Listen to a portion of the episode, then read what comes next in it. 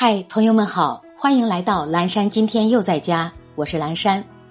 今天是六月十九号，星期天，农历五月二十一。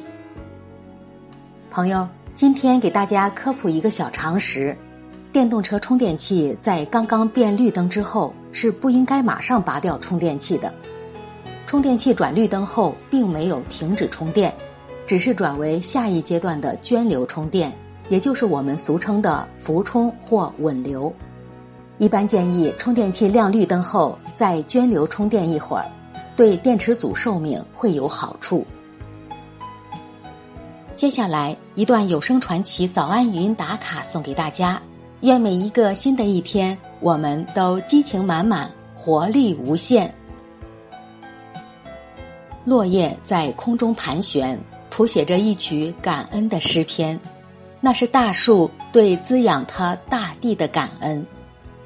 白云在蔚蓝的天空飘荡，绘画着那一幅幅感人的画面。那是白云对哺育它的蓝天的感恩。